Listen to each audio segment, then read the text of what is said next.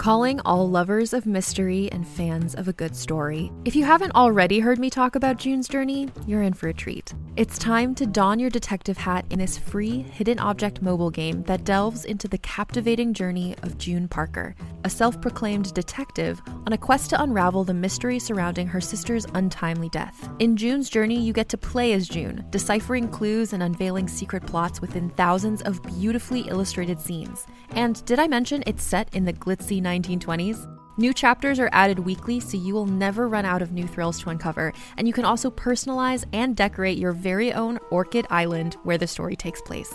How sharp are your detective skills? Find out when you download June's Journey on your Android or iOS device, or play online via Facebook Games. Your detective journey awaits.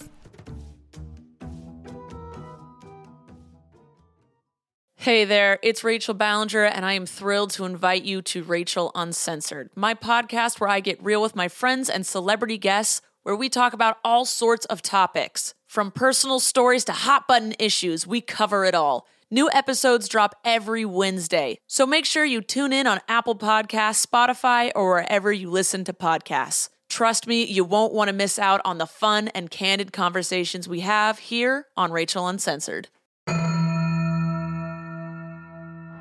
You know, when I was a kid, I had this ritual. I'd close my eyes before I walked into my room. Because I thought that one day when I opened them, my sister would be there. Just lying in bed, like nothing ever happened. You know, I'm still walking into that room. Every day of my life.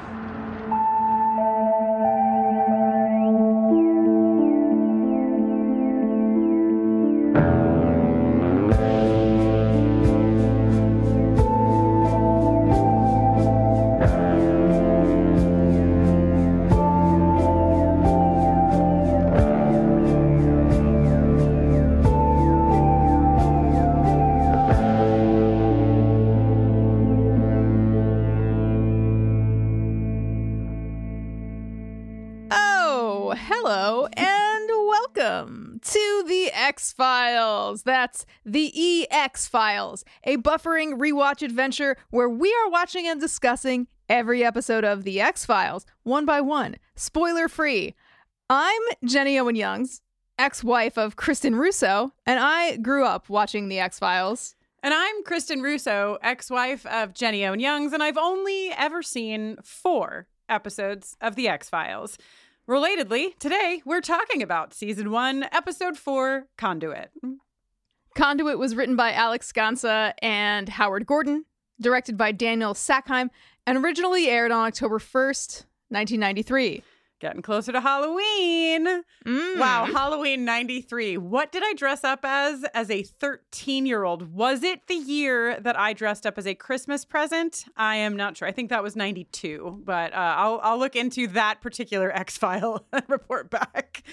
Um, this is the one, according to IMDb, where Mulder becomes obsessed with solving a case that closely parallels an encounter he experienced as a child. Now, Jenny, I want to let you know that it seems that Scully actually wrote this IMDb description because encounter is in hard quotes. So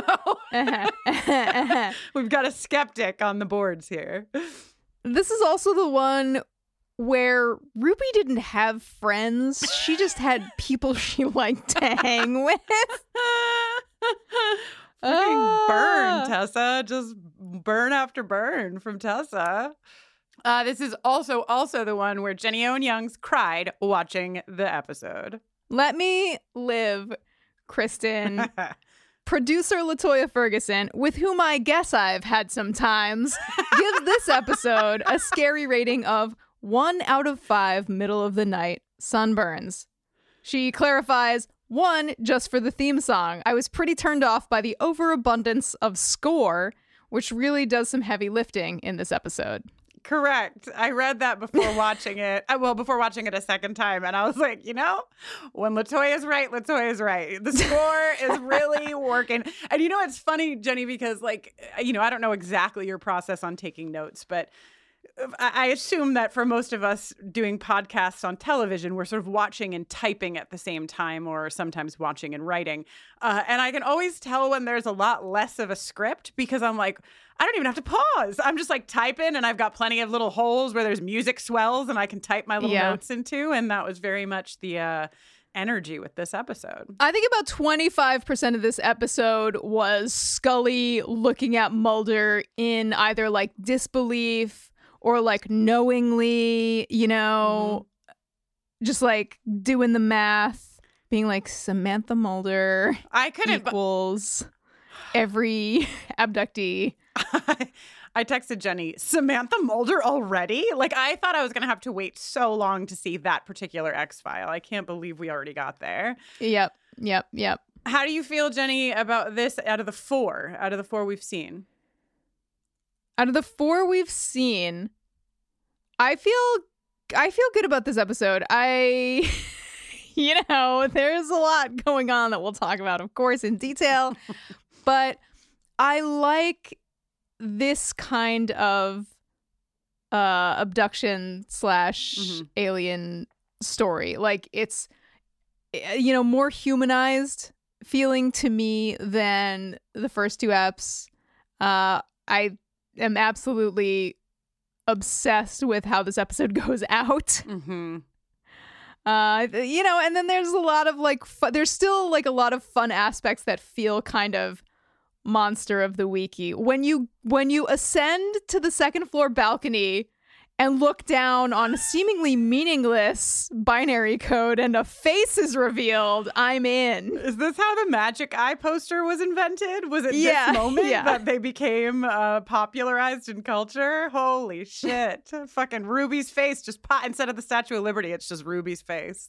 Did we not even mention a magic eye poster in our Spencer Gifts We- conversations? Uh, There was a lot to talk about. I mean, oh, Yeah. I said I said it and I stand by it. We could do an entire podcast on Spencer gifts, you know? I mean, probably if you went through our library, our catalog of podcasts and picked out every time we had a discussion about Spencer gifts, it could make up its own podcast. Just stitch all that together. oh yeah. Um, I liked this episode. I I miss Eugene Victor Tooms. I'm not gonna lie. I I came I came hot off of Tooms and was like ready for spooky. Um, and then had to pivot to this is I assume this is a massive myth arc episode. Rishi Hirway watched this episode in his myth arc hopscotch, correct? I think that something that's like coming slightly into focus here for me is that like because as we've previously discussed, I feel like alien abduction was very much more in the collective consciousness in the mid 90s than it is now. Mm-hmm.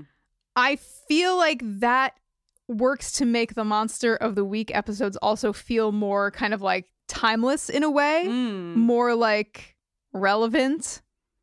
I just I just had a good time with his orange eyes, you know. But Yeah, yeah. But this but i did like this episode i think it just it was a shift and um i think the things that i really liked and i will probably continue to like is how gillian anderson is like threading the needle of having human feelings but also trying so hard to like cl- clamp on to the structure that she has always known i think she does a really Mm. good job of like giving us that because that's you know, she does a lot of it with her eyes and with, you know, it's not always in the writing. It's actually not often in the writing. I, I thought the writing was okay in this episode, but like, I just thought that what Gillian Anderson brought to the skeptic of it all was very cool. And then, you know, I mean, having I, I refer to Kevin as Little Mulder a lot in the in my notes, um, and I, I thought, Oh. yeah, but I thought, and I thought it was good. I mean, I assume that it has a lot to do with why you cried, uh, is because we, I thought that they did a really good job of giving us um, a visual of like what Mulder remembers of being little and like you know the like adult self protecting that child self that like nobody believed him then and nobody believes him now and the way that he attaches to this character i thought was very very cool but I but know. also that Kevin gets in the span of an episode what Mulder has been waiting Mhm. most of his life for yeah yeah and still doesn't have. Yeah, he gets his sister back. Um, but listen, probably Mulder will also get his sister back. We'll see. I'm just I'm laughing because I just realized I may have said accidentally something so sad and I have no idea what I'm saying. Only one way to Um, find out, Kristin, and that is to persevere forward. God. All right. So I guess we can get into this episode. Uh, Jenny, have you ever left a full cup of coffee on the edge of your countertop? Uh, i- i- not only in a trailer, but anywhere, just in the middle of the night? This was disturbing to me. Enti- pou- poured to the brim. So full, never sipped. This is like baby shoes for sale, never worn. Completely full cup of coffee, never sipped. Oh my God. Unrealized potential. So dark and so funny all at once. Uh, yeah, it just, it was. Also, s'mores supplies just left open and scattered willy nilly. You're in the wilderness, ma'am. You were there are asking for a ants. bear. This is how Yeah. you get ants. ants or a bear or both. Mm. Yeah, it just was confusing. I mean, like uh, the the s'mores supplies, I have a little bit of space for. I thought, like, I mean, not realistically, but in terms of like setting the scene, like, oh, they're camping. Look at the s'mores. It's like like little drip of the faucet, like setting the mood. The cup of coffee made no sense to me directorially because clearly everything else was shaking and falling out of the cabinets. It wasn't like we didn't need the full cup. we of could also get the ripples in a half full cup of coffee or, Or- half empty, depending on your general take. or like a glass of water next to the bed. It just it was just Yeah. you know, not to put too fine a point on it, but it did give me a good laugh both times that I watched it.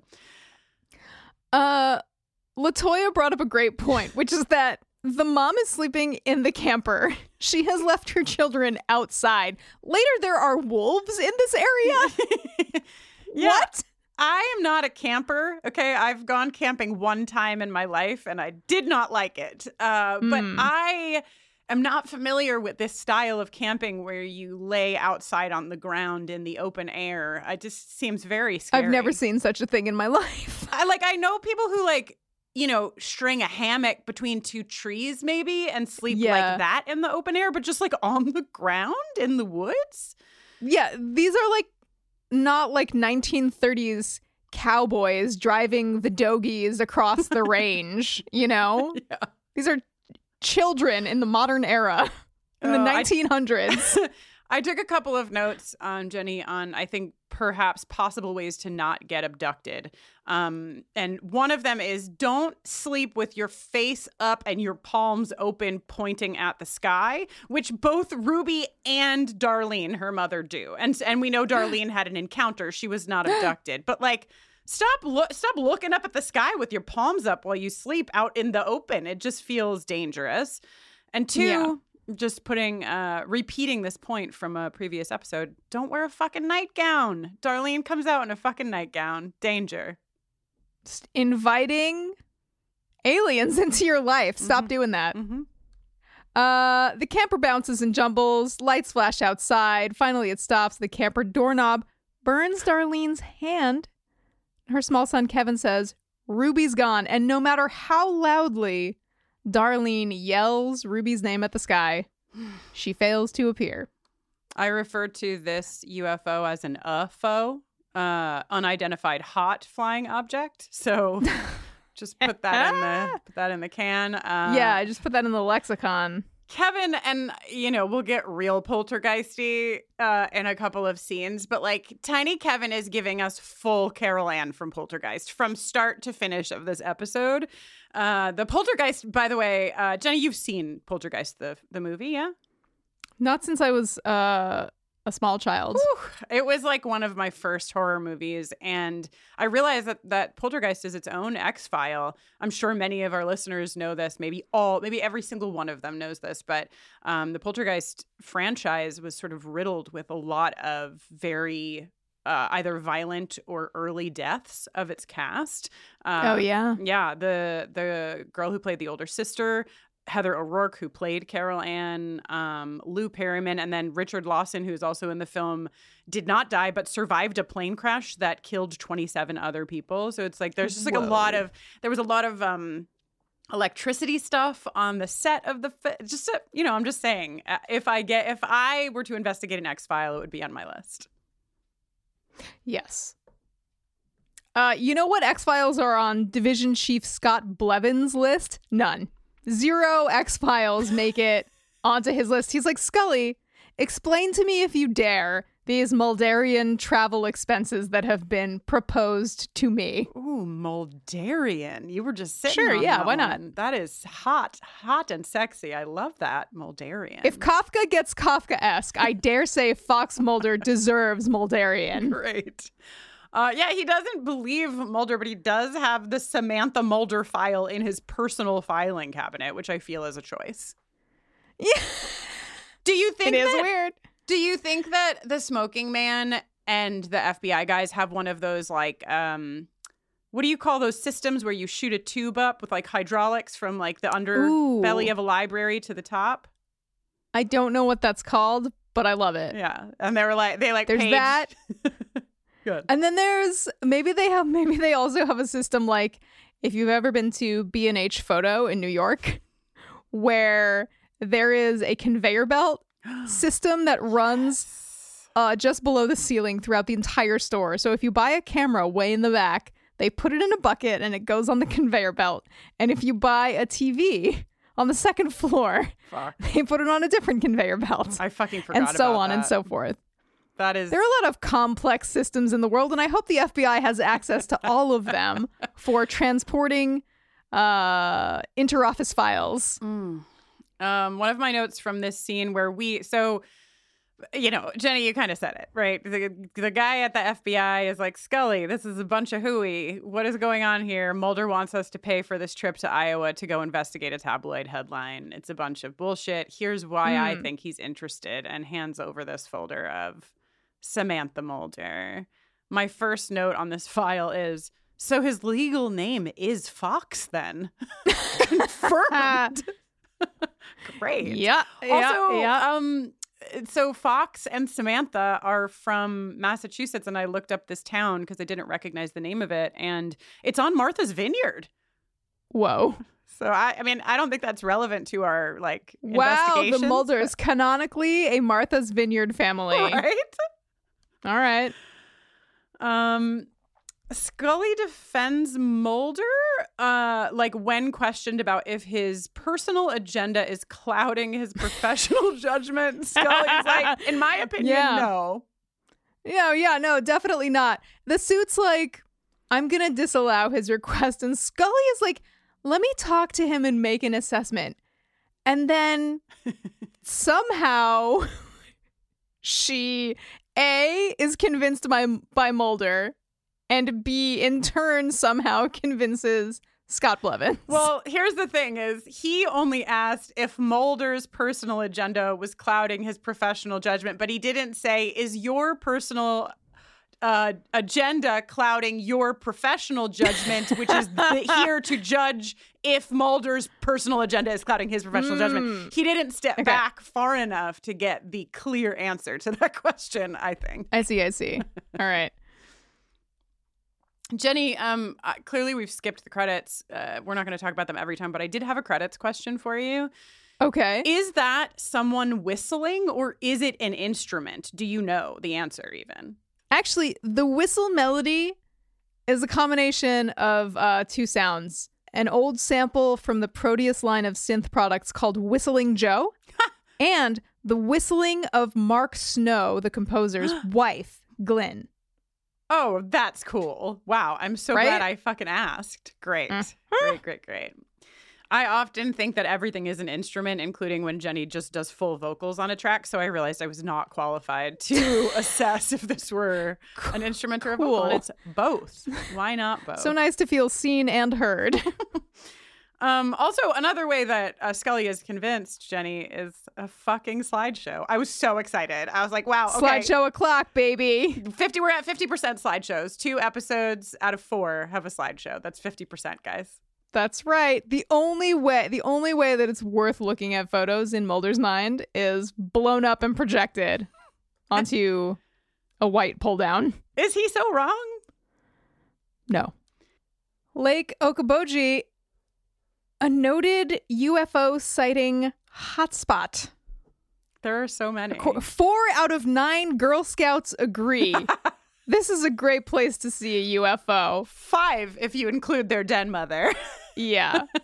uh, the Air Force said it was a weather balloon, but no weather balloons were launched within 700 miles that day. I just want to highlight because I feel like maybe we talked about this in episode zero uh, and not in the main pod feed. There was a compilation released in 1996 called Songs in the Key of X Music from and Inspired by the X Files. Who owned it on CD? Why, your friend Jenny did. Thank you very much. One of the songs is called Unmarked Helicopters. It's by Soul Coughing, a band we love. And one of the lyrics in that song is Unmarked Helicopters hovering. They said it was a weather balloon. Ah! Well, and I don't know if you also from episode zero, Jenny, um, I gave a little history of aliens, and one of the big talking points that I addressed was the Roswell sort of like the, the all of the events surrounding Roswell and this weather balloon was like a weather balloon was the ultimate answer that was given to a lot of the debris that f- that fell into various places in that Mm. region. So this is definitely pulled from a it's it's likely pulled from various stories i'm sure that like i was reading one of the bigger ones but I, i'm certain that um, maybe even in 67 there was something like this that also happened uh, Mhm. it's the same darlene morris jenny that same girl scout all grown up Oh my God. So they get so Scully, I guess we are to believe, goes back upstairs to Mr. FBI and is like, actually, this Darlene Morris was a Girl Scout who saw who saw UFO a long time ago in '67. So can we actually get funding for this? Can we make it a case file? And he was like, you know what? Get the fuck out of here. Just go. I can't take it with you people anymore. Uh, Scully and Mulder arrive at Darlene Morris's house, and she's immediately like, "Would you like some coffee?"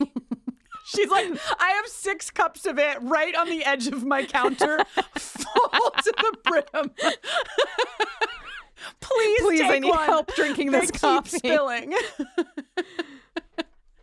um. uh, Okay. First of all, a shout out to the Morris family camper, which I think is so fucking cool. It's a, such a cool Mm. truck and such a cool camper. Two, maybe shout out. I don't know if it deserves a shout out, but their satellite dish is the biggest satellite dish I've ever seen in my life on their front lawn. Like, they should be calling someone that they get no channels. The satellite dish should be big enough to get them TV globally. Well, this was another point brought up by LaToya, uh, who was suggesting that maybe the, the emphasis on the huge satellite dish was to highlight the strangeness of the static of the television, right. Right. Implying some kind of like deliberate alien interference. That's fine. I would still be calling, you know, Spectrum. Like, what the fuck, you guys? DirecTV. Yeah. When Darlene goes to get the coffee, Mulder takes the opportunity to stand in front of the mantle and look at a zillion framed photos of Ruby and project his own desire to see his sister again all the fuck over this living room. The way he touches the photo is Jenny's making a really like it's so sweet, isn't it? It is sweet. The idea of him reaching for his sister is sweet, but the way he places his hand on the photo is so awkward that the first time I watched it, I was like, "What is he doing?" Like I didn't even understand that he was simply just touching the photo. Um, but yeah, Scully- you know. this whole episode is Mulder looking for his sister in Ruby and Scully watching Mulder look for his sister in Ruby because Scully is uh, Yeah. in this scene and in like all of the rest of the scenes just sort of standing a couple paces away watching this unfold. Yeah, the way that she watches him, I could cry. Yeah, it's very um it's very nice. I like almost didn't want to put them in the sexual attention award bin this week because it was so tender. But like yeah, yeah. You know what, guys? Sex can be tender too, okay? So we're still putting them in. All right. So in Darlene's kitchen, thankfully not a coffee cup in sight on the edge of any countertops, she's talking about how she really wants her daughter back again and she's connecting with Mulder because Mulder is explaining like I know you and I know you saw this thing and I mean, she immediately clocks him as I think a believer. I don't know. I mean, I guess that's my judgment. I don't know if you feel the same, Jenny, but she, Mm. right? She says they took her, didn't Yeah. they, Mr. Mulder? Like you know, and I know, and who's this bitch? Because she doesn't believe me. Yeah, yeah, yeah. Watching Darlene tell Scully uh this thing that she says, I've I've told this story so many times, and every time people get this look in their eyes like the one that you have right now. Watching this, just like really I found myself thinking, like, man, these one episode actors that they cast on this show Mhm.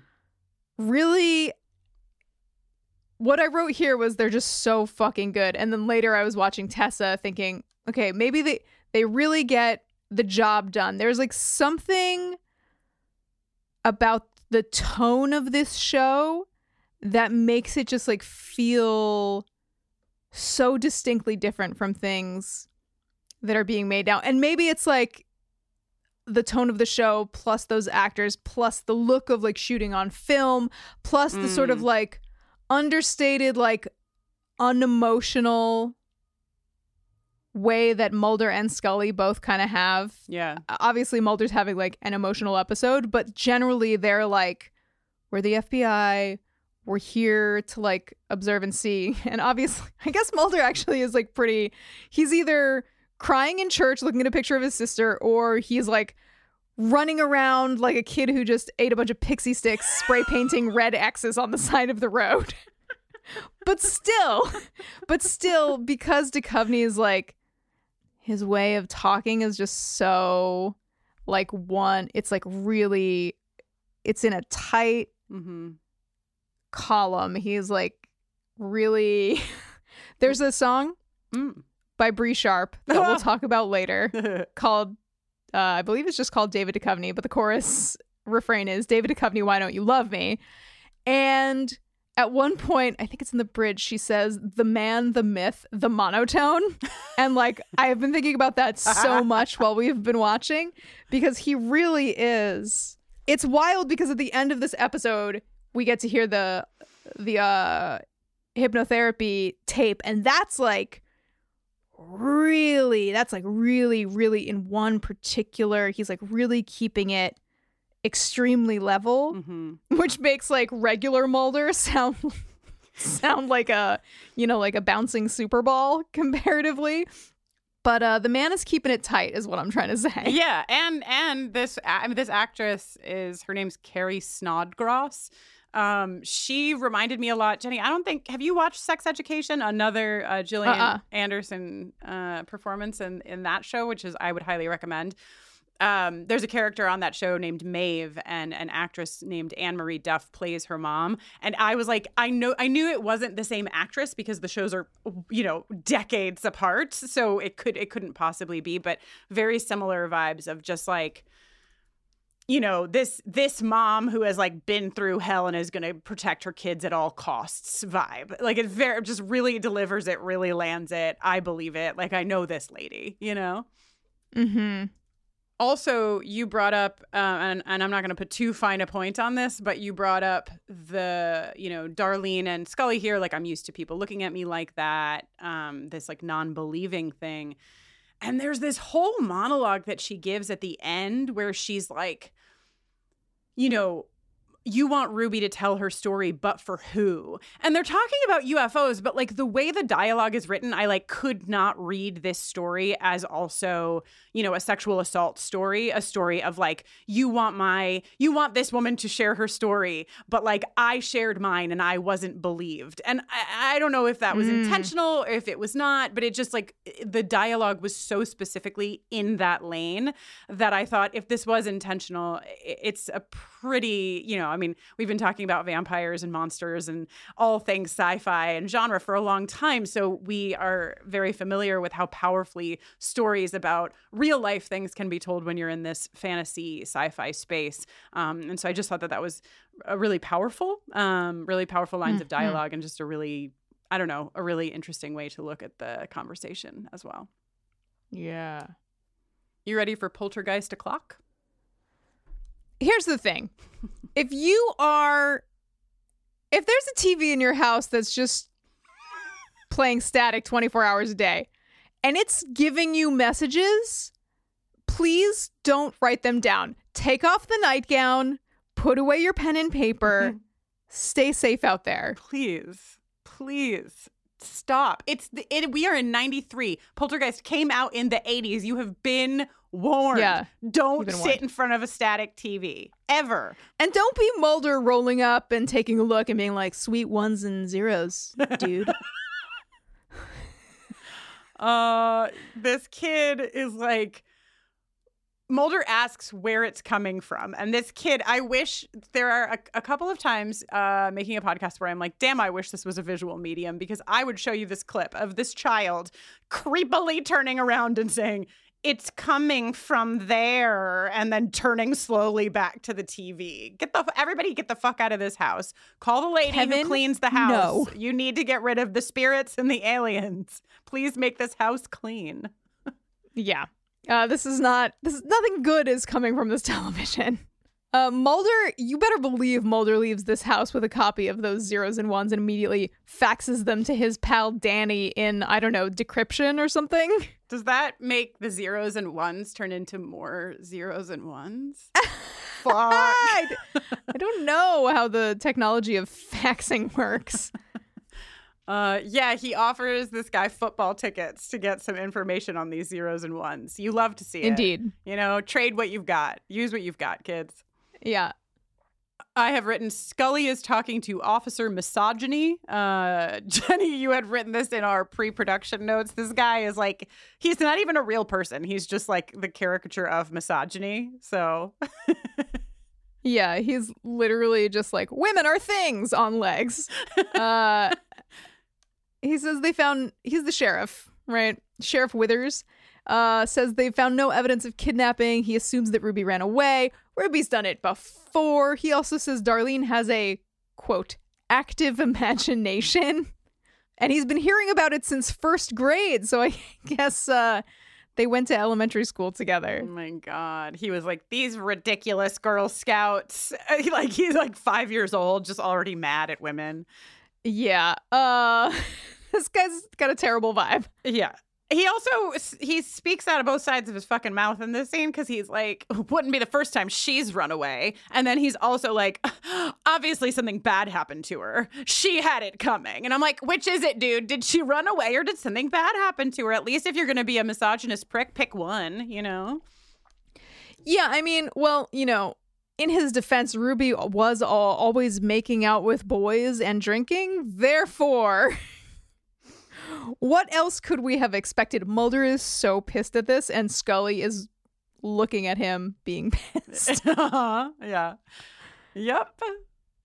This is an interesting thing too, like in in terms of just talking about the fact that Mulder is trading football tickets for intel because this conversation that they have as they're going to the car is kind of an extension of that. Like, what do you what do you use? Last last week was it last week with Tom Colton? Yeah, we saw you know Scully perhaps using some of her femininity, etc., to get on the good side of Colton to maybe get things that she would need in the case. In this conversation, she's like. Dude, why'd you have to be a dick to that sheriff? We both know he's a fucking asshole, but we might like need him later. Mulder suggests sending him a bunt cake. But I like the idea of these two as uh, both people who are willing to use what they have at their disposal to set a cleaner path to the end game here, um, which, you know, for Mulder is wrapped up in his sister and the truth. And we at least heard Scully say last week has a lot to do with the victims. So use what you got, guys. Yeah. Uh, Mulder declares that he's Mr. Congeniality, actually. Footage not found. Uh, coming back to their car, they discover a note on the windshield. In all caps, someone has scrawled, I'm across the street. Follow me. This reminded me, Kristin, of the drawing I showed you during our episode zero live stream. The drawing of Samantha Mulder. the drawing of undetermined, unknown at present, uh, reminding me that, you know, this is 1993. People were not afraid to make things with their hands. In fact, it was the only way. and I'm just really excited to see more handwritten and hand drawn things as we move forward. This is Oh, and if you if you weren't with us for episode 0, you can hop on over to our TikTok and watch Yep. Kristin on video attempt to ID the entity in the drawing. This is, I agree with you, Jenny. It was not a time where you could simply uh, shoot a text message. This was this was the era of ransom notes made from cut out letters from magazines. We were crafty Simpler criminals times. in the nineties. Um, but I also just think this is especially funny from Tessa that like she wrote a note, but she could have simply written like she could have just written the thing she was going to tell them in the library instead of being like i'm across the street. Follow me to the stacks and then like telling them through the books. Or she could have been like, I'm in the library, but instead she stands on the sidewalk, waits for them to see her, very suspiciously enters the library, waits until they enter the same row of books as her, then quickly whips around the corner and pokes her eyes through the hole in the stacks where they have a conversation through the oh, books. I love it. tessa believes that she is the main character of this episode and i love her for it she is dressed for the occasion and all I love her. I love her. They're trying to get information from her about Ruby, and they ask if she and Ruby were friends. And she says Ruby didn't have friends. She just had people she liked to hang with. what is, pray tell, the difference, Tessa? Kristin, do you delineate uh, in your life between the people who you who you'd think of as friends and people you just like to hang with? I mean, not not casually in conversation. I would refer to people that I hang out with as friends, but I, I do see a delineation between folks that I sit down with and I get deep with immediately, or just like don't say anything. You know what I mean? Like the casualness of a friendship, of a deep friendship, versus like people where you're more talking on the surface. So I I, I see the distinction. Uh, I think that maybe Tessa and well, I mean, I guess we're to believe, right, that Tessa and Ruby had some kind of relationship that was then torn apart by all sorts of uh, love triangle uh, escapades. Mhm. So maybe Tessa is simply letting off a little steam of her feelings. Yeah. Tessa tells them that Ruby was supposed to see her boyfriend, Greg Randall, the night that she disappeared. And she says Greg got Ruby pregnant. Whatever, Ruby got herself pregnant. Tessa, I think we need to have a little biology chat, actually. This episode really letting us know that um, there are a lot of people in this town in Iowa who think that women really had it coming, including some of the women themselves. So, okay. Yikes. Uh, she, they ask if she knows Greg from school. Uh, and she says, Greg, school? I don't think so. I love everything about Tessa. Oh, I I- and she says, she tells them that he's a bartender at the Pennsylvania pub. Jenny, while you were talking, the document You were hanging on every single word and totally focused on what I was saying. I was until the document in which my notes are selected itself by itself and highlighted itself green. What? Like, I, and I, I like really tried to hold it together, but I because I was like, oh, Jenny probably leaned on something, and then I was like, wait, Jenny's not in this document. This is just my document. So I'm scared. I'm scared for you. me too, but onwards and upwards. Uh, Yo, just if if the document starts telling you ones and zeros, don't write I'm them out down. here. I'm just hitting end, and that's where the podcast will end this week.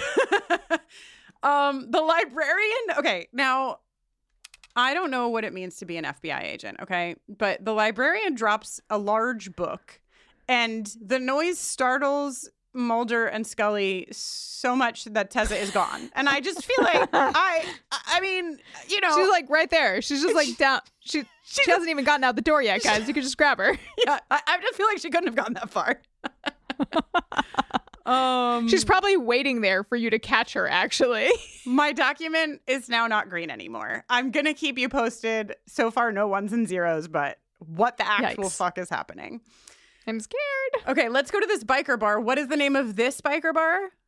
Pennsylvania pub. Pennsylvania. Kind of a lacking in its name. Well, it's in Iowa, so there's that. uh, no offense to our Iowan listenership. No, I just mean Uh, oh, that's not what I meant. I meant like it's it's funny that it's called the Pennsylvania pub because it's not in Pennsylvania. They're emulating. was not. Got I was it. not dissing Iowa. I feel that Mulder feels very self conscious upon walking into this bar. Do you agree?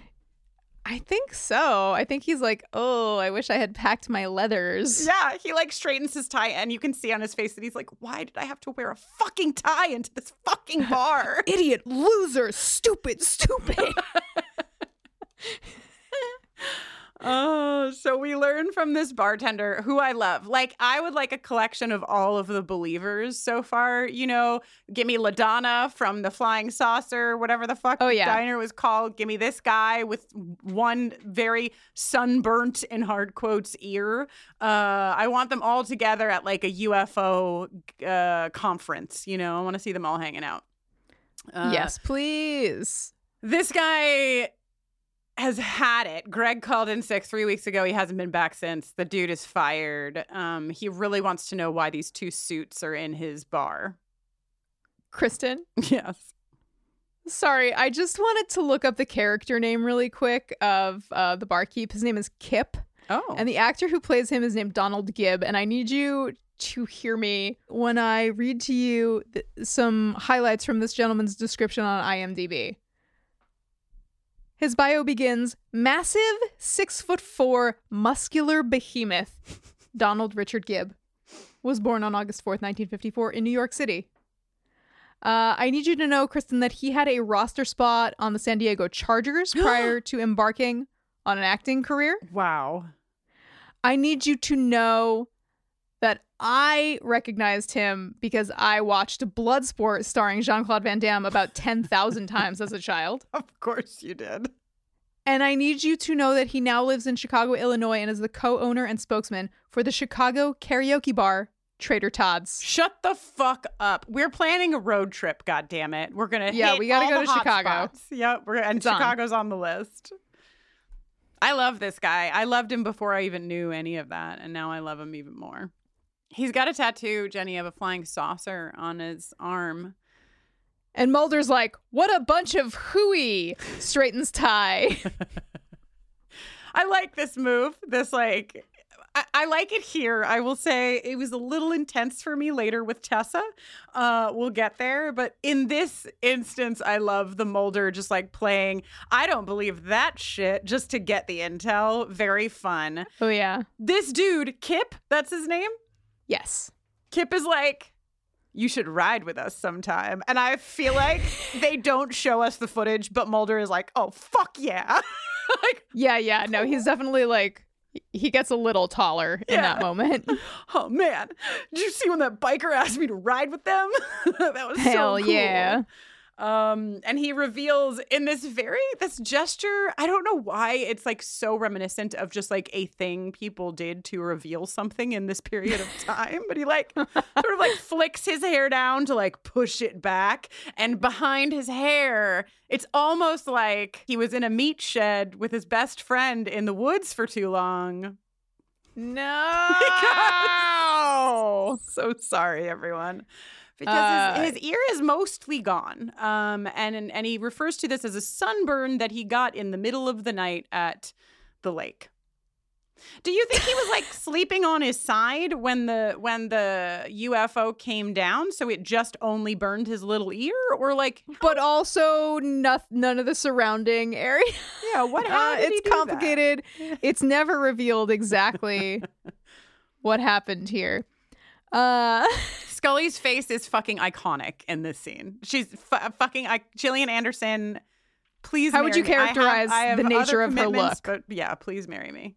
She's like terrified of like all of the bikers around her in her suit. She's also very aware of her suit. She is like, oh my god, about like the reveal of this ear, and she's also like, what have I gotten myself into? And then the fourth layer is I'm kind of in love with this man standing next to me named Fox Mulder. It's all there. It's all Okay. it's, it's all there, Jenny. all right, all right, all right. Over at the stay and save, which is not where I was expecting Mulder and Scully to be staying. But maybe maybe Blevins didn't sign off on their hotel expenses. Oh, I like that. It does say you can get a gift certificate for your friends there, so maybe, you know, one of them got a hmm. gift. It's 5:30 a.m. and there are men outside Scully's room. They're trying to open the door. Once again, her gun is farther away than she would like. And I'm going to say maybe Scully, you just got to keep the thing strapped to your hip at all times. Sleeping, preparing a bath. I need that uh, on under the robe. At least put it next to your bed. I have the same note. Scully, you have to sort out getting this gun sooner. Like you ha- you have to figure it out. Yeah. Uh, but all these men want from Scully is to know where Mulder is. Didn't they? Couldn't they have gotten his room number? It's in it's interesting though because they say where's Mulder. So the first time I watched the episode, I was like, oh, they just want Mulder. But then by the end of the scene, it becomes clear that they questioned both of them. So I think they wanted her and him, but they hadn't they hadn't located him. He, you know, Fox Mulder. He probably reserved under like some fake name. He was like, I'm under Hans Verber. Uh, thank you very much. I'm under Mock's folder. Um, does the NSA just pick your lock if you're? I mean, yes, if you're a regular citizen, I'm sure they don't give a fuck. But like, you're an FBI agent, and you the NSA just pick, picks the lock, opens the door to your fucking hotel in the middle of the night. Is that how it works? if you're an FBI agent and the NSA has ever picked your lock at a hotel, um, please email us at hello at bufferingcast.com and let us know. Thanks. Speaking of hello, Jenny, in the next scene, you ain't kidding. holy shit. Mulder sleeps with no shirt on. And you know what? I like it. I like everything that I'm seeing here. I would like to see Wow. more of it. Thank you very much. I Wow. Yeah. this Uh, makes petition no for sense. more shirtless Mulder. Yeah. This note makes no sense, but I said no shirt, all service, Mulder. What? that note does not make sense. Like no shirt, no service. Like no shirt, no shoes, no Oh. service. But like no shirt, I would like all service. Thank you, Mulder. is the joke I was trying to make, but yeah, So close. so close. You can shop from anywhere doing pretty much anything. You might shop while working, eating, or even listening to this podcast. And however you shop, we all know and love the thrill of the hunt. But do you also know how to get the thrill of the best deals? Because Rakuten shoppers do. With Rakuten, they get the deals they love with the most savings and cash back. And you can get it too. Start getting cash back at your favorite stores like Sephora, Nike, and even Expedia if you're looking to get some travel in. And getting cash back doesn't mean you have to miss out on sales because those can just be stacked right on top. It's easy to use and based on a simple idea. Stores pay Rakuten for sending them shoppers, and Rakuten shares the money with you as cash back through PayPal or check. Download the free Rakuten app and never miss a deal. Or go to Rakuten.com to start getting the most bang for your buck. That's R A K U T E N.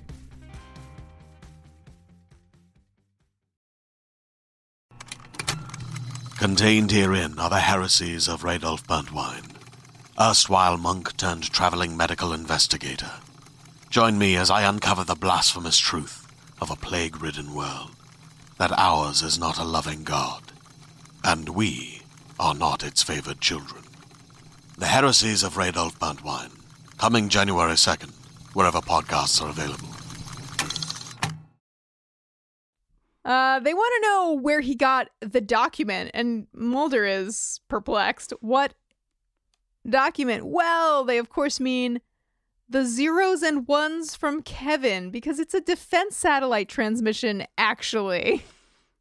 Uh, my next note is bedhead o'clock and then casual corners. I have already let everyone know that my favorite part of every episode is when we get Mm. Scully and Mulder together in their casual clothes. And Oh, yeah. even though Mulder's really mad at Scully because she gave up the eight year old boy to the NSA, it's still delightful to me. Um, Mulder has put on some kind of like chambray esque button down over the pecs we just saw.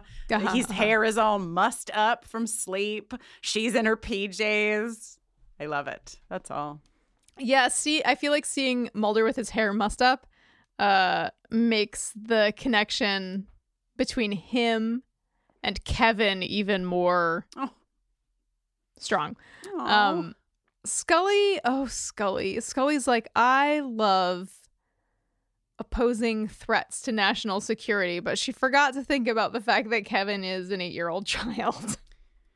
Yeah, I'm hoping that she starts to learn a little bit more, a little bit more quickly. This was one of LaToya's notes in the production document a continued frustration over Scully's um, continued trust in these systems. You know, we're in episode four. I agree. The events have been, should have been, I think, dramatic enough to shift her a little more from where she's at, but she's pretty young. She's pretty new to doing this work. And I think that part of where she's at is like clinging to the structures. I don't know that she's simply trusting them. I think that she's like, but if I do it the right way, hard quotes, then it will be all right. So I have room for mm. it right today, right now. But I hope that she starts to have a little bit more mistrust for these fuckers soon. Yeah, because they're at Darlene's place, absolutely tossing the Morris home, separating Kevin and Darlene. They broke Kevin's piggy bank open, for fuck's sake. I hope you're happy, Dana. This is dramatic. When they're tearing those fucking drawings off the wall, I was like, guys, Jesus Christ. They yeah. separate them, also seemingly very unnecessary. They separate uh, Kevin and Darlene. Mulder literally looks like an eight year old boy in this scene. He's so sad. He's like literally just like pouting on the side of the road. He's heartbroken that like this has happened because it's not just happening to Kevin, it's happening to little Mulder. No. I know. Also, please note Scully is wearing a tight purple shirt under a gigantic green jacket and she looks great. uh yeah, she has a uh, date to uh, sabotage uh, Batman later. uh, they go back upstairs in the house, and Mulder happens to look out the window and see that the top of the camper is burnt. Mm-hmm. So he he f- finds a ladder nearby, scampers up, uh, touches the burnt stuff, sniffs it just to be sure. There was a commercial in the 90s, Jenny, uh you you referred to it as diet coke break and i would like actually for you to describe it because i was going to try but i think you have a more vivid memory of what happens in this and then i will yeah i have a pretty vivid memory because i watched it as recently as like two months ago uh this commercial diet coke break involves an office full of women and uh, one of them says conspiratorially to another as she looks up at the clock diet coke break 1130 Diet Coke break, Diet Coke break. It spreads through the office, populated exclusively with young women. Like wildfire, they all run to the window, and a burly construction man. who in my memory is shirtless, but probably isn't in reality. He uh, is. No, he is. He's definitely shirtless. He's, he's dewy with uh, the sweat of an honest day's work. and uh, he tilts his head back and brings a frosty Diet Coke to his lips and sips it. He drinks deep of uh, that ambrosia, and all the women gasp and breathe heavily and fan themselves and require assistance. Fuck yeah. And then they're like, same time tomorrow? and they're all like, yeah. Uh, thank you for thank you. Uh, I didn't know even what I was gonna literally anytime when I asked for that. Um, I bring that commercial to the conversation because when I watched Scully watching Mulder pick up charred bits of the top of the RV, I got Diet Coke break vibes. Oh yeah, we are too. Scully whispers to herself, "Burnt camper break," and then whispers back to herself burnt camper break. I'm just sure, saying. Totally. Fully checking out Mulder's ass, pretending that it's for science in this scene. Fully. Hmm. Uh, okay. Kristin, buckle up and get in your time machine because it's 1993 and no one, not even a medical doctor and the top psychological profiler at the FBI, know what binary code is. Thankfully, Agent Atsumi is there to explain it to them. She puts Kevin's zeros and ones into the computer and shows them what this code can be translated into a DNA double helix, a piece of art by Leonardo da Vinci, a snippet from the Brandenburg concertos, which Scully actually knows by ear. She listens Uh, to them in the bath. She listens to it in the bath. Scully's never been in the bath, Kristin. She's only aspired to get into the bath. Uh, a Shakespearean sonnet. Mulder says it's like someone's switching channels. It's just these these bite-sized bits of cultural touchstones. What could it mean, Kristin? Uh Darlene, they want to talk to Darlene. Mulder really wants to talk to Darlene, but she's had enough. She's been burned. She's no longer interested in Mulder and Scully. She tells them to stay away from her and Kevin. Kevin is just like chilling, looking at all of the security footage TVs, and Mulder is just chilling, staring at little Mulder, looking at the TV screens. yeah, Kevin's like, this is my favorite show. Surveillance. For the second time now, I think Mulder has simply taken the car to do with it what he wishes and only what he wishes. And this time, Scully is inside the car. She's like, wait. I thought we were going home. Where the fuck are we going? And he's like, The Yeah. boy is the key to finding Ruby.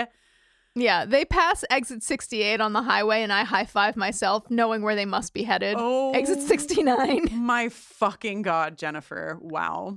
Um Mulder says Kevin is a conduit. And, there's a, a deep clank off in the distance as he says the title of the episode inside the episode. the titular conduit doesn't have as much of a ring as the titular squeeze did last week. I'll Uh, tell that's you what. correct. Yeah. But at least Uh, we don't have to call HR. um this is this is actually like i talked a little bit about, at the top about how gillian anderson i think uh threads the needle of this like i am a skeptic but i have like human feelings vibes uh this is a moment where i think the writing also lends itself to it because there, there's this moment where uh, you know, Scully's like, they said it was a statistical aberration. And Mulder basically just looks at her and she's like, yeah, no, I know. It's not really much of an explanation. And I just love it. It's small, but it, it like for me, it like did this huge lift of seeing that humanity behind Scully's statistical facade, you know? Mm-hmm. Okay, so what do they find at the Lake Okoboji campsite? Let me tell you, Kristin. They find one burnt ass tree line. They find glass solidified from sand, which requires a temperature of 2,500 degrees. How do you, how do they know? I mean, fine. It's aliens. I believe it. But like, how, he just picks up a piece of glass. I mean, there's not, you know what I mean? There's just glass. How do we know? yeah, it's but just it's all melty looking. Yeah. Uh, also, Kristin, do you feel like a white wolf would poke its little snout out of the woods in an area where there weren't regular alien no. drop ins? No. Um I don't know, uh, Jenny. I was kind of hoping that you would have a little bit more to say about this, and here's why. Uh, and I, I may be just putting you on the spot with uh, with no warning, but this is a white wolf in the land of yellow jackets. We have just confronted. We have recently confronted a white moose. I listened to both of us listened to Joanna Robinson and Mallory Rubin podcast about Yellowjackets, in which they talked about a white stag that was very significant in House of the Dragon. So I don't know if you have more to say. There's of course the iconic white polar bear from Lost. So I don't know if you have more to add to the whiteness of this wolf. Uh, but I wanted to open the floor to you, Oh. haver of more knowledge than me. Thank you so much. Um, I wish I had more hot wolf goss ready to go for you.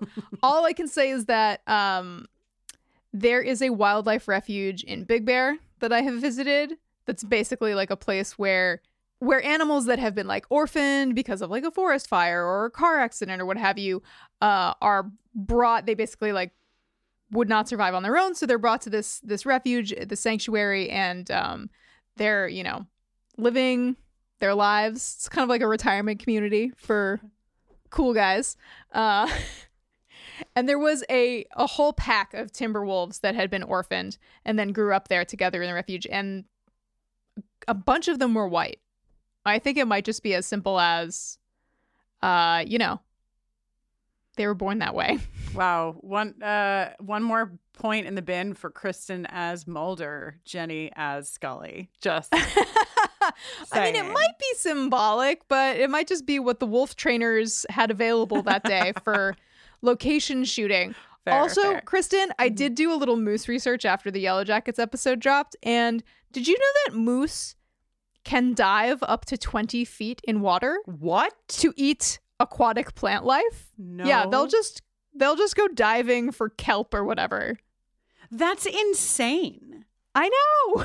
Could you imagine if you were just swimming in a lake and you looked over and you saw a moose diving 25 feet down below to eat some snacks? Yeah, that would be incredible. Uh, oh, oof, Lord, let that happen to me. I and want Lord, to see a let moose in the flesh. literally never happen to me. Never. I live in Maine and I've never seen a moose. oh God. Well, just be careful, okay? Drive slow. Okay. But hey, if I have to be led to a shallow grave by anything, I hope it's a pack of cute little white wolves. They are real cute. I wrote cute little wolves having a little snacky. You know, they're just looking for a little snack. Um, Mulder scares them away with a gunshot and they sort of like yelp off. Uh, Scully comes fucking careening around the corner. She is not clumsy this time. She doesn't trip on a rock, nothing. She keeps her footing. Uh, and they find this shallow grave that, of course, Mulder thinks might have Ruby in it. Uh, not only is she running really well, Scully is also wearing a sort of like horseback riding reminiscent plaid jacket with like a black velvet collar over a white button up with once again her cross necklace which is on a short chain Mm. worn on the outside hmm of the shirt. She looks so cool and I love her. Yeah, she does. Kristin, if you're such a Mulder as you love to assert, when was the last time you disturbed a crime scene? Well, Jenny, I don't know. I'll think about it and get back to you. Okay, don't want to incriminate yourself on the pod. yeah.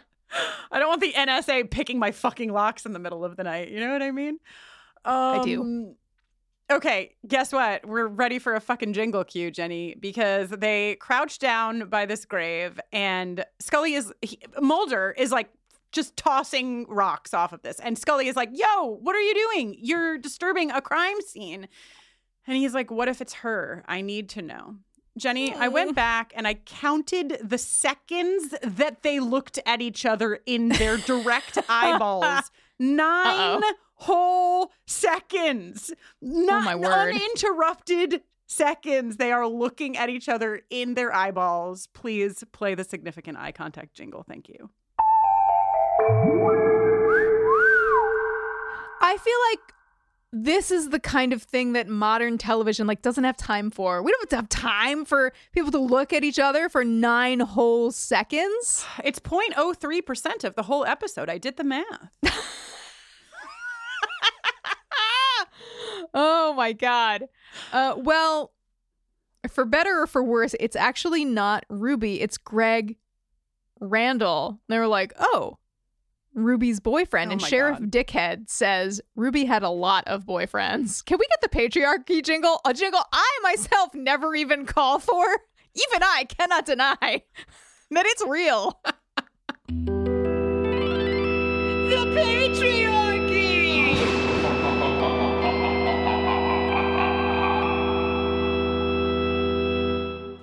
Of all of all moments. I mean, like it's not cool at any point, but read the fucking forest, man. Not now. What are you doing, the Sheriff? forest. Oh, in front of a dead body, sir? Get the fuck out of here. God. Uh, you know, if I discover a dead body, the first thing I'm doing is checking the wallet Hell yeah. For for handwriting clues, because for handwriting clues. Because here it is. This note, which is like about an appointment, matches the follow me note. They bring Tessa in. Ooh, Scully has her in the interrogation room with a a black rectangle that I want to explain to our listeners. Uh, it's a cassette recorder, which she's using like the voice memo app on your iPhone uh, to record her conversation with Tessa. Uh, turns out it was The lady doth protest too much. Methinks Tessa was pregnant. Greg was the father. Oh, yeah.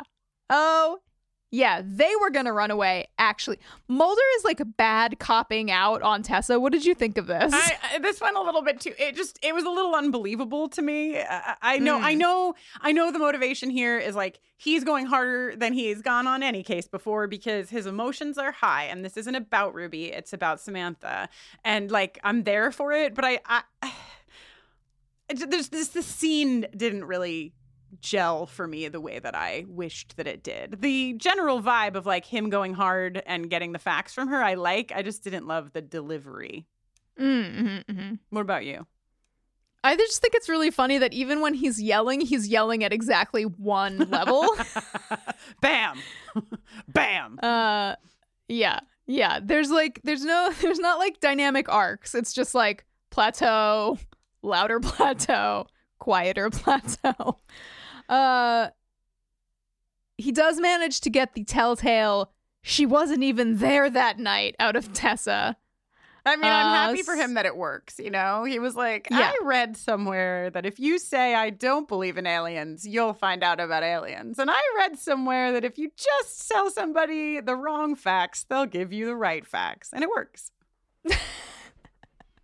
So Tessa killed Greg because of a love triangle, I guess. Question mark? Uh, Tessa And- pulling strong faith vibes in outfit and delivery of lines in Hmm. this scene, you know? And common sense would dictate, I guess, that Tessa also killed Ruby, but Mulder can't accept that.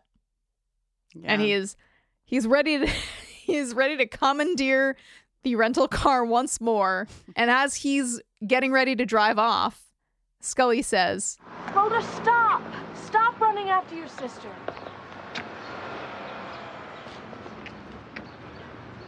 This won't bring her back. Come with me or don't come with me. But until they find a body, I'm not giving up on that girl.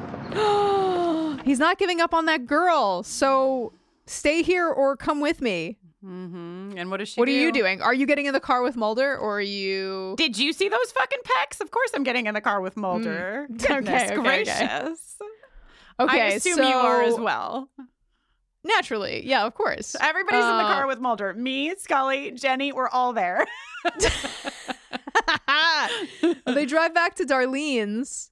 The house is empty. The static TV is going full blast. And, uh, well, well, well, if it isn't a floor completely covered in sheets that are completely covered in zeros and ones. Well, who can make heads or tails of this until Scully ascends to the second floor balcony, looks down, and sees that the zeros and ones uh, produce an image of Ruby's fucking face.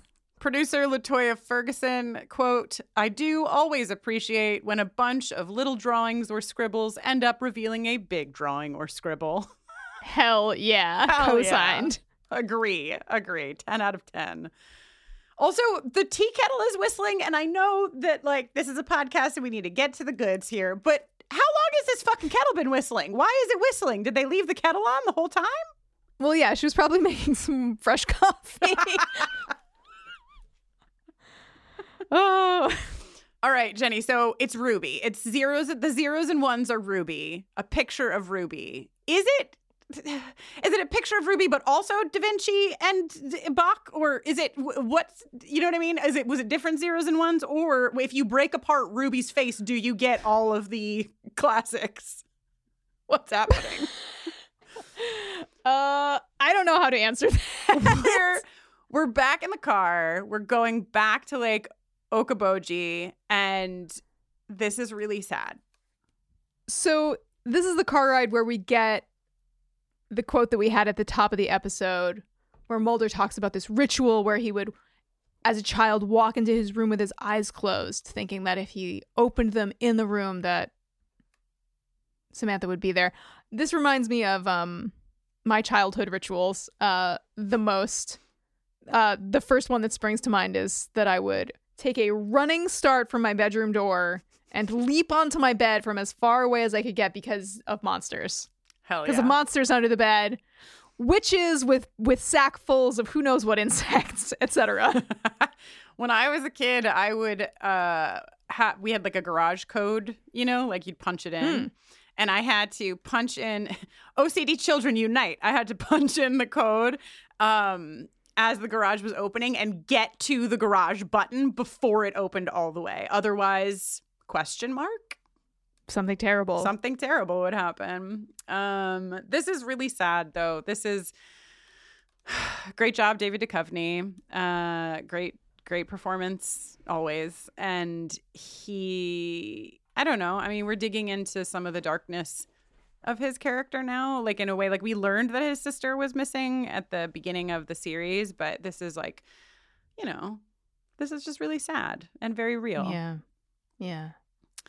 Jenny, it's really dark in the woods. We need something Oh, oh what could it be? to see.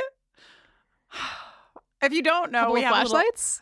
we need flashlights. We need two gigantic mag light flashlights! for the woods. If you don't already know, we're keeping a count of a few things over at bufferingcast.com slash abacus. And uh, one of those is every time we see the iconic flashlights. Another is every time Mulder does a slideshow. So we got two. Um, oh, and a third is significant eye contact. We got three out of the four that we're keeping count of. So head over there if you want to see our count. Hell yeah. All right, so they find Darlene in the woods, who's like, you know, I it's here. I saw it, but I couldn't keep up with Kevin. Um, Mulder, of course, Mulder runs after Kevin, uh, and Scully stays behind with Darlene. Um, and then well, she is a medical doctor. she she is. medical doctor. Oh yeah, she's a medical doctor. Indeed. There's a bright light. Uh, yeah, that feeling when you see the light, but then it's just a bunch of bikers. Mulder grabs Kevin and like throws himself and Kevin on the ground, which seems like a bad place to be when a bunch of bikers are all around you. You want to be visible, I would think. You'd want to be standing up, right? Yeah, I don't know. Uh, yes, but also they seem to be going really fast. It, I, I don't. I I could have seen myself getting into this position and just hoping for the best. Hmm. Luckily, it works out for them, and it's also nice for the like big Mulder protecting little Mulder visual of it all. Uh, also, this shot is really gorgeous. This like orangey, misty. It's just like real foggy, yeah. and it's I love it. Um, this is the moment when Mulder is finally about to take one step back from his belief that his sister is out there because he realizes this wasn't a UFO. This was a bunch of bikers the whole time. And Kevin is like, She's here. Like, I can feel it that she's here. And Mulder says, Kevin, I don't think that she is. I know how much you wanted her to be. I did Mm. too. Oh. Luckily, But then Scully's like, Mulder! The television show will continue because actually Ruby is back, which means guess what? Samantha Mulder, the case is still open. It's still wide open, Jenny. If Ruby came back, then Samantha Mulder could also come back. Hell yeah. Scully doing some chest compressions, really just, you know, staying fresh. Uh, yeah, um, Ruby is unconscious but still alive. Um, she was in a coma, but then she's recovered. She's come out of the coma because we're in the hospital and we hear Mulder asking Scully about big words that I didn't write down, but they're big and medical in nature. And Scully's like, and they're symptoms of prolonged weightlessness. What? Shuttle astronauts experience them. What? Ruby was weightless for a long time. Also, I have a hard time believing that the aliens don't have, like, some you know, synthetic gravity. gravity on lock. I like But the okay. idea of the aliens just sort of like cross-legged, floating by, drinking their tea. You know. Yeah. Yeah. You know, when you're an astronaut and you go to space, your spine expands. So when you get back to Earth and it like contracts again, it's uncomfortable.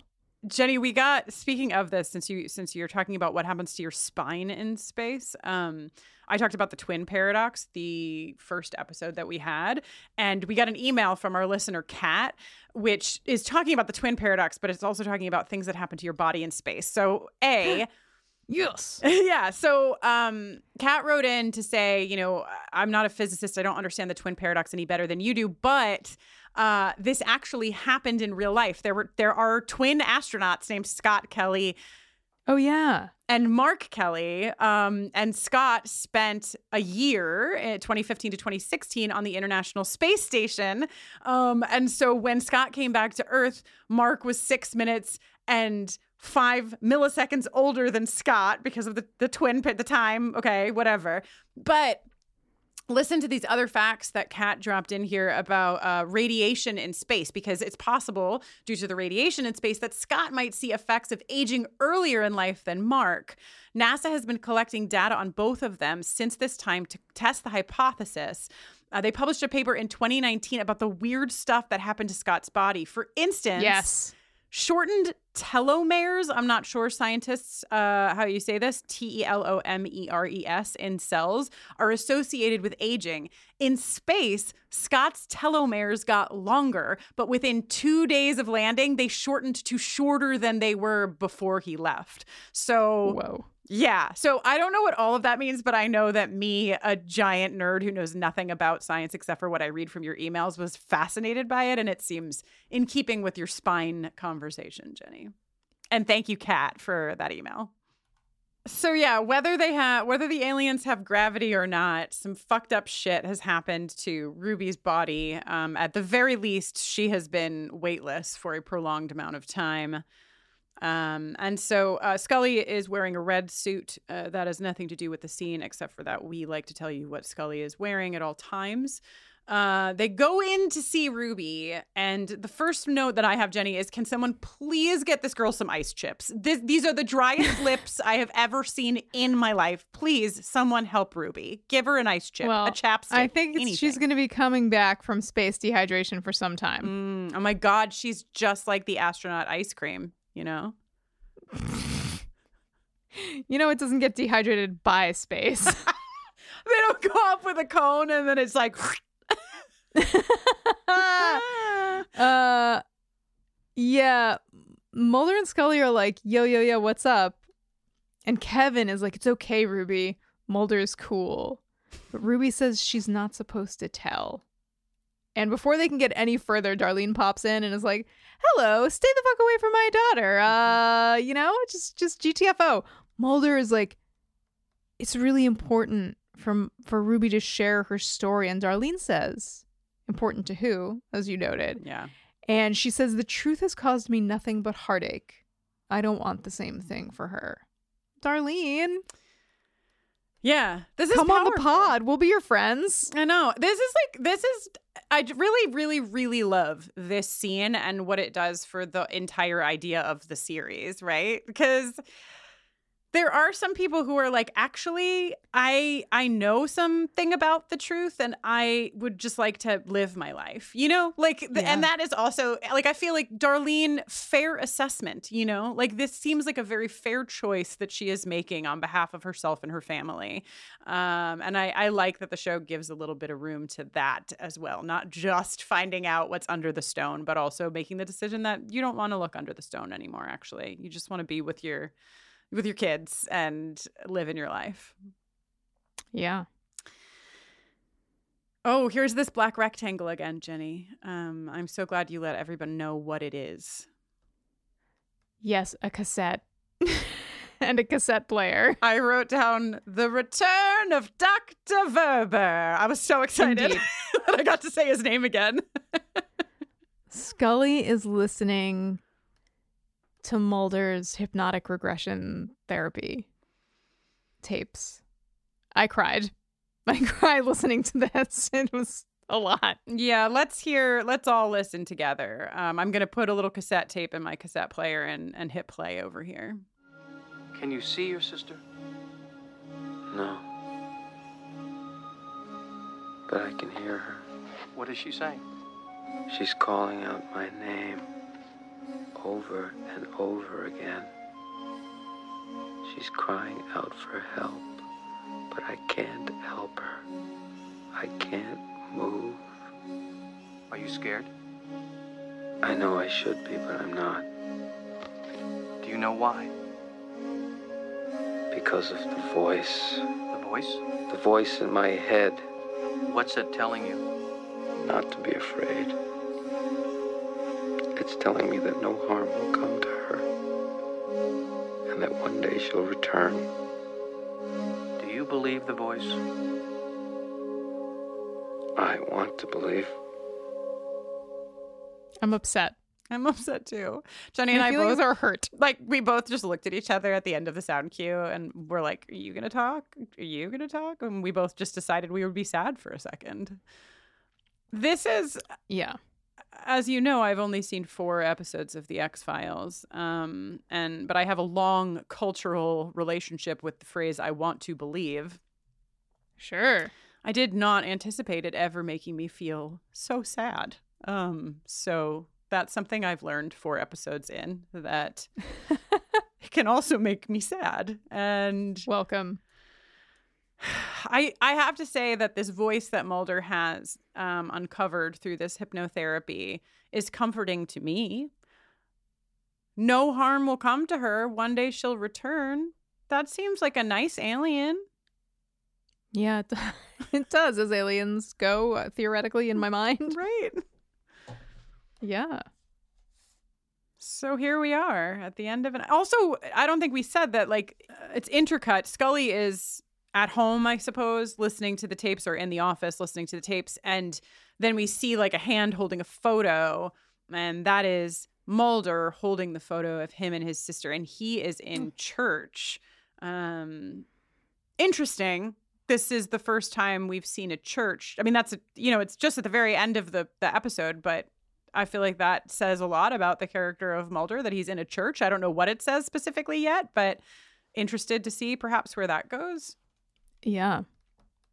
I wonder if Mulder has any idea that Scully is listening to these tapes. This is very intimate, isn't it? Yeah, and this is like I guess signaling to us that her because the episode started where she was shown the Samantha Mulder file. She knows that there's a file that exists. And I don't think we said this at the top, but this file was actually initiated by Mulder. Um, yeah, he's the agent of record. agent of record. He and indeed isn't he?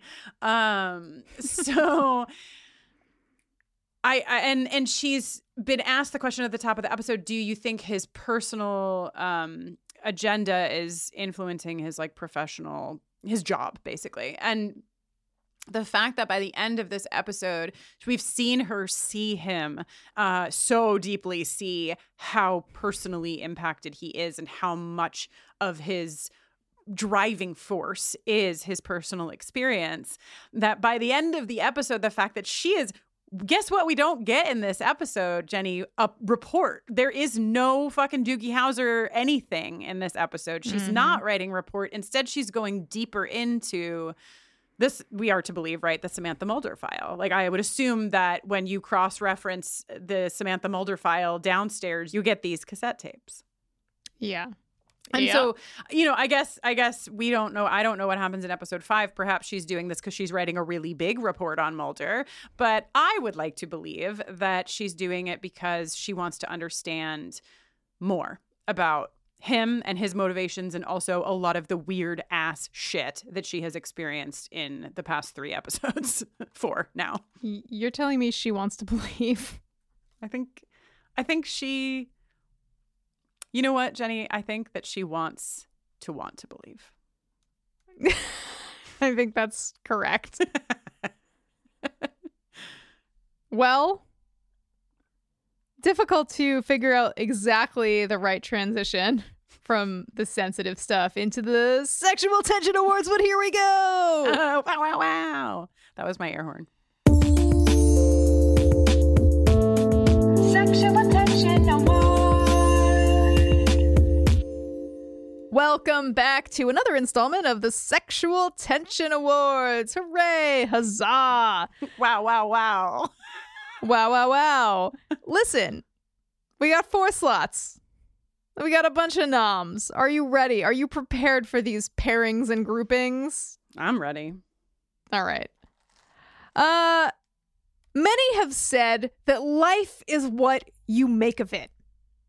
If this is true, it stands to reason that if you live in Sioux City, Iowa, and you're not happy with your life, you could, I don't know, murder your boyfriend after he gets you pregnant and then try to blame it on, on your missing friend, Ruby. Sorry, not your friend, someone you hung with. Uh, here to tangle up in one another and make a big old mess. It's Tessa and the drama. of course, some people like a more straightforward, simple approach.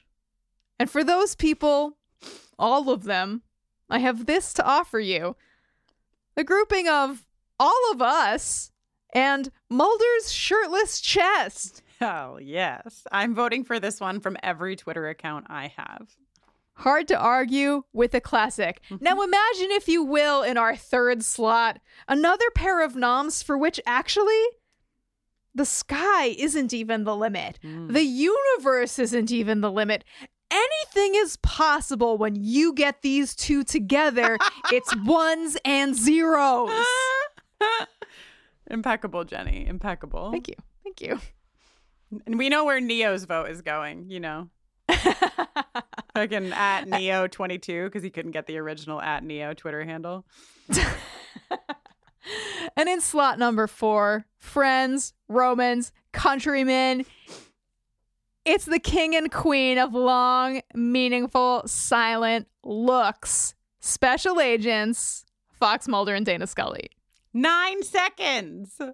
Nine seconds. Speaks for itself. So please, if you want to make your voice heard in our STA democracy, please find the STA poll on our Twitter at BufferingCast. It'll be live for five days from the day that this episode goes up. We've we, now that we're on a almost weekly schedule, we have to make the polls a little bit shorter so we can report to you the results accurately at the top of the next episode. Hell so yeah. please go vote. Sexual attention award.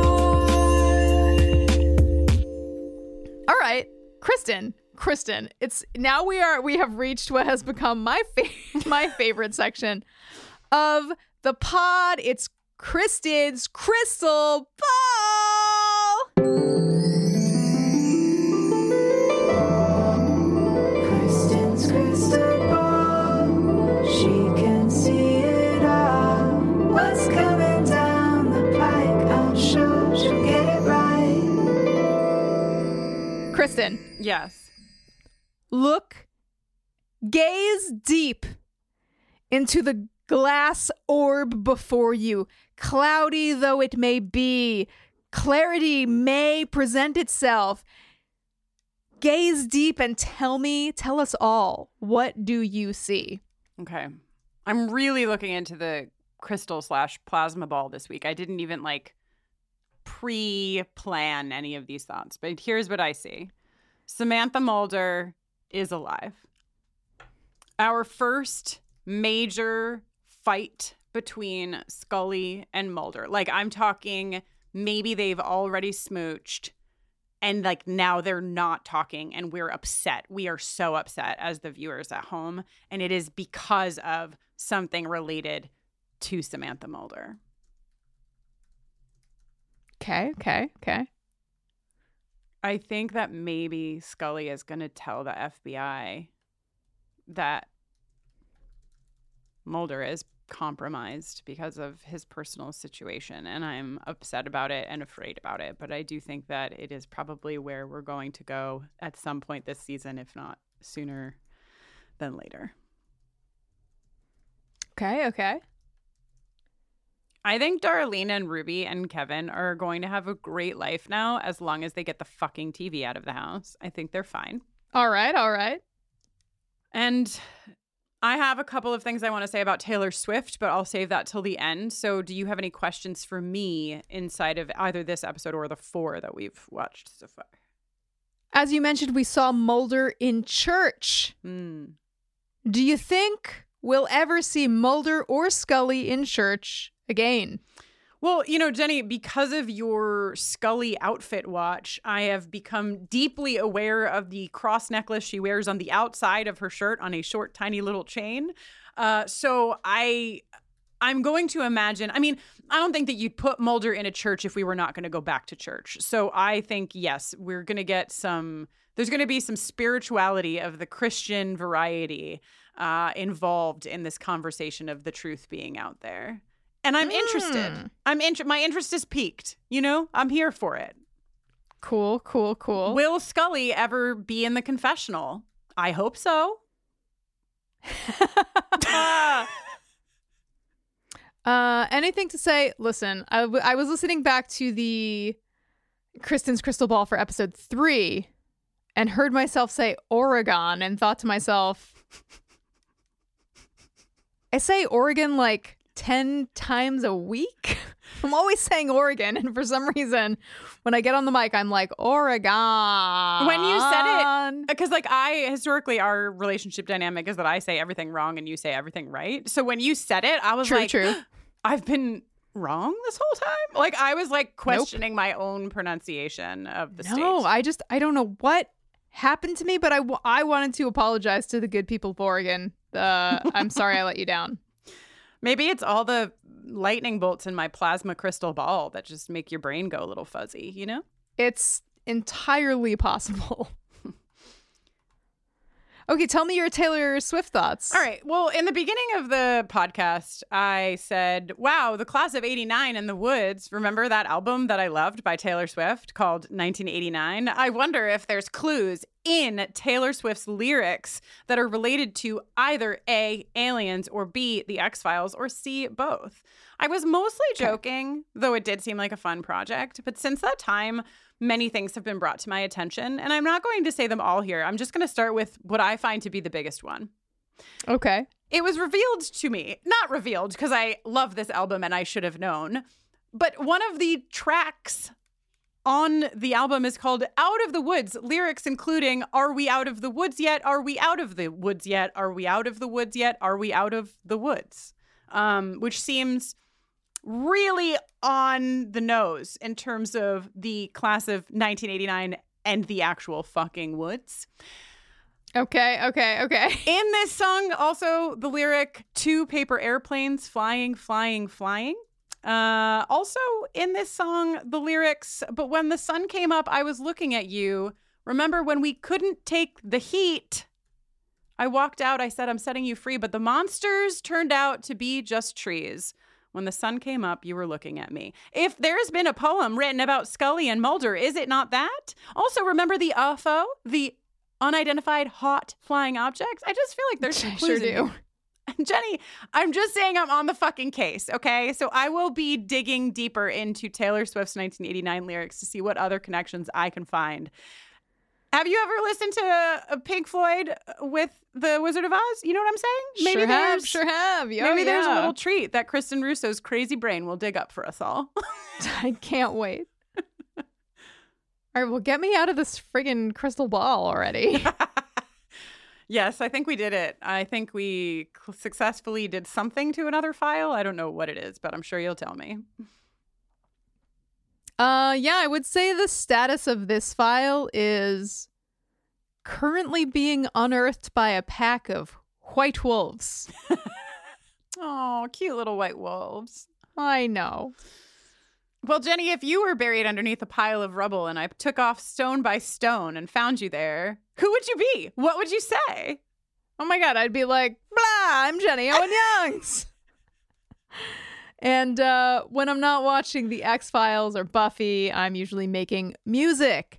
Dusk, the second single from my forthcoming instrumental album, From the Forest Floor, just came out last week. Uh, features a friend of the pod, John Mark Nelson, and also wife of the pod, Jess Abbott. I hope you'll give it a listen. You can find the songs wherever you stream digital music. You can also give me a shout on Twitter, Instagram, or TikTok at Jenny Owen Youngs. So, like Taylor Swift said, Are we out of the woods yet? And Jenny Owen Young said, No, actually, from the forest floor. Yeah, we're still in the woods Yeah, for I think- sure. I think we might just be in the woods forever. I'm Kristin Yeah. Russo, and you can learn more about the work that I do with LGBTQ plus communities over on my website, kristinnoeline.com. That's K R I S T I N N O E L I N E. And you can use that spelling to find me on Twitter, on Instagram, and sadly on TikTok. I have not made a TikTok yet.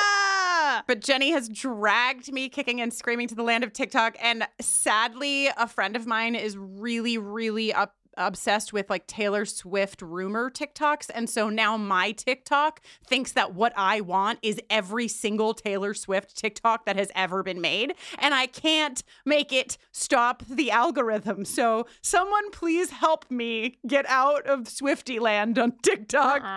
Help. Uh, I can't help you there, but I can tell everyone that Buffering a Rewatch Adventure is on Twitter, Facebook, Instagram, and also TikTok at BufferingCast. or you could drop us an email at hello at bufferingcast.com. You can support the pod and all of the work that we do by leaving us a review on iTunes. That would be cool. You can go to our store and buy some sweet merch. Support us, of course, on Patreon.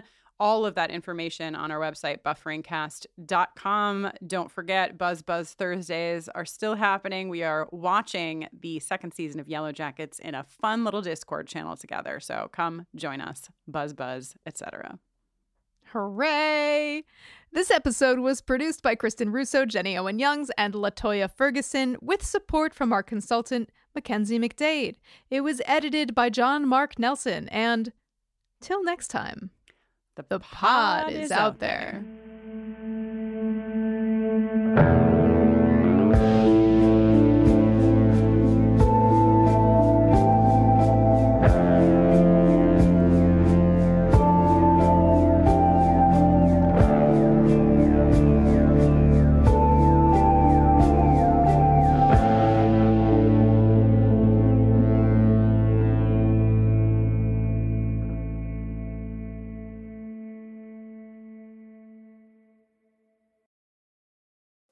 there, it's Rachel Ballinger, and I am extremely excited to invite you to Rachel Uncensored. It's my podcast where I sit down and get real with my friends and celebrity guests, where we talk about all sorts of topics. And sometimes we might be under the influence when we do so. We cover things from personal stories to hot button issues. And it's the only place on the internet you can find an uncensored version of me. It's a side of me that you might not have seen before because it's not the most family or brand friendly. But don't worry, I'm still sort of slightly a decent human being. If you're intrigued, then make sure you check it out. New episodes drop every Wednesday. You can find it on Apple Podcasts, Spotify, or wherever you listen to podcasts. Trust me, you won't want to miss out on the fun and candid conversations we have here on Rachel Uncensored.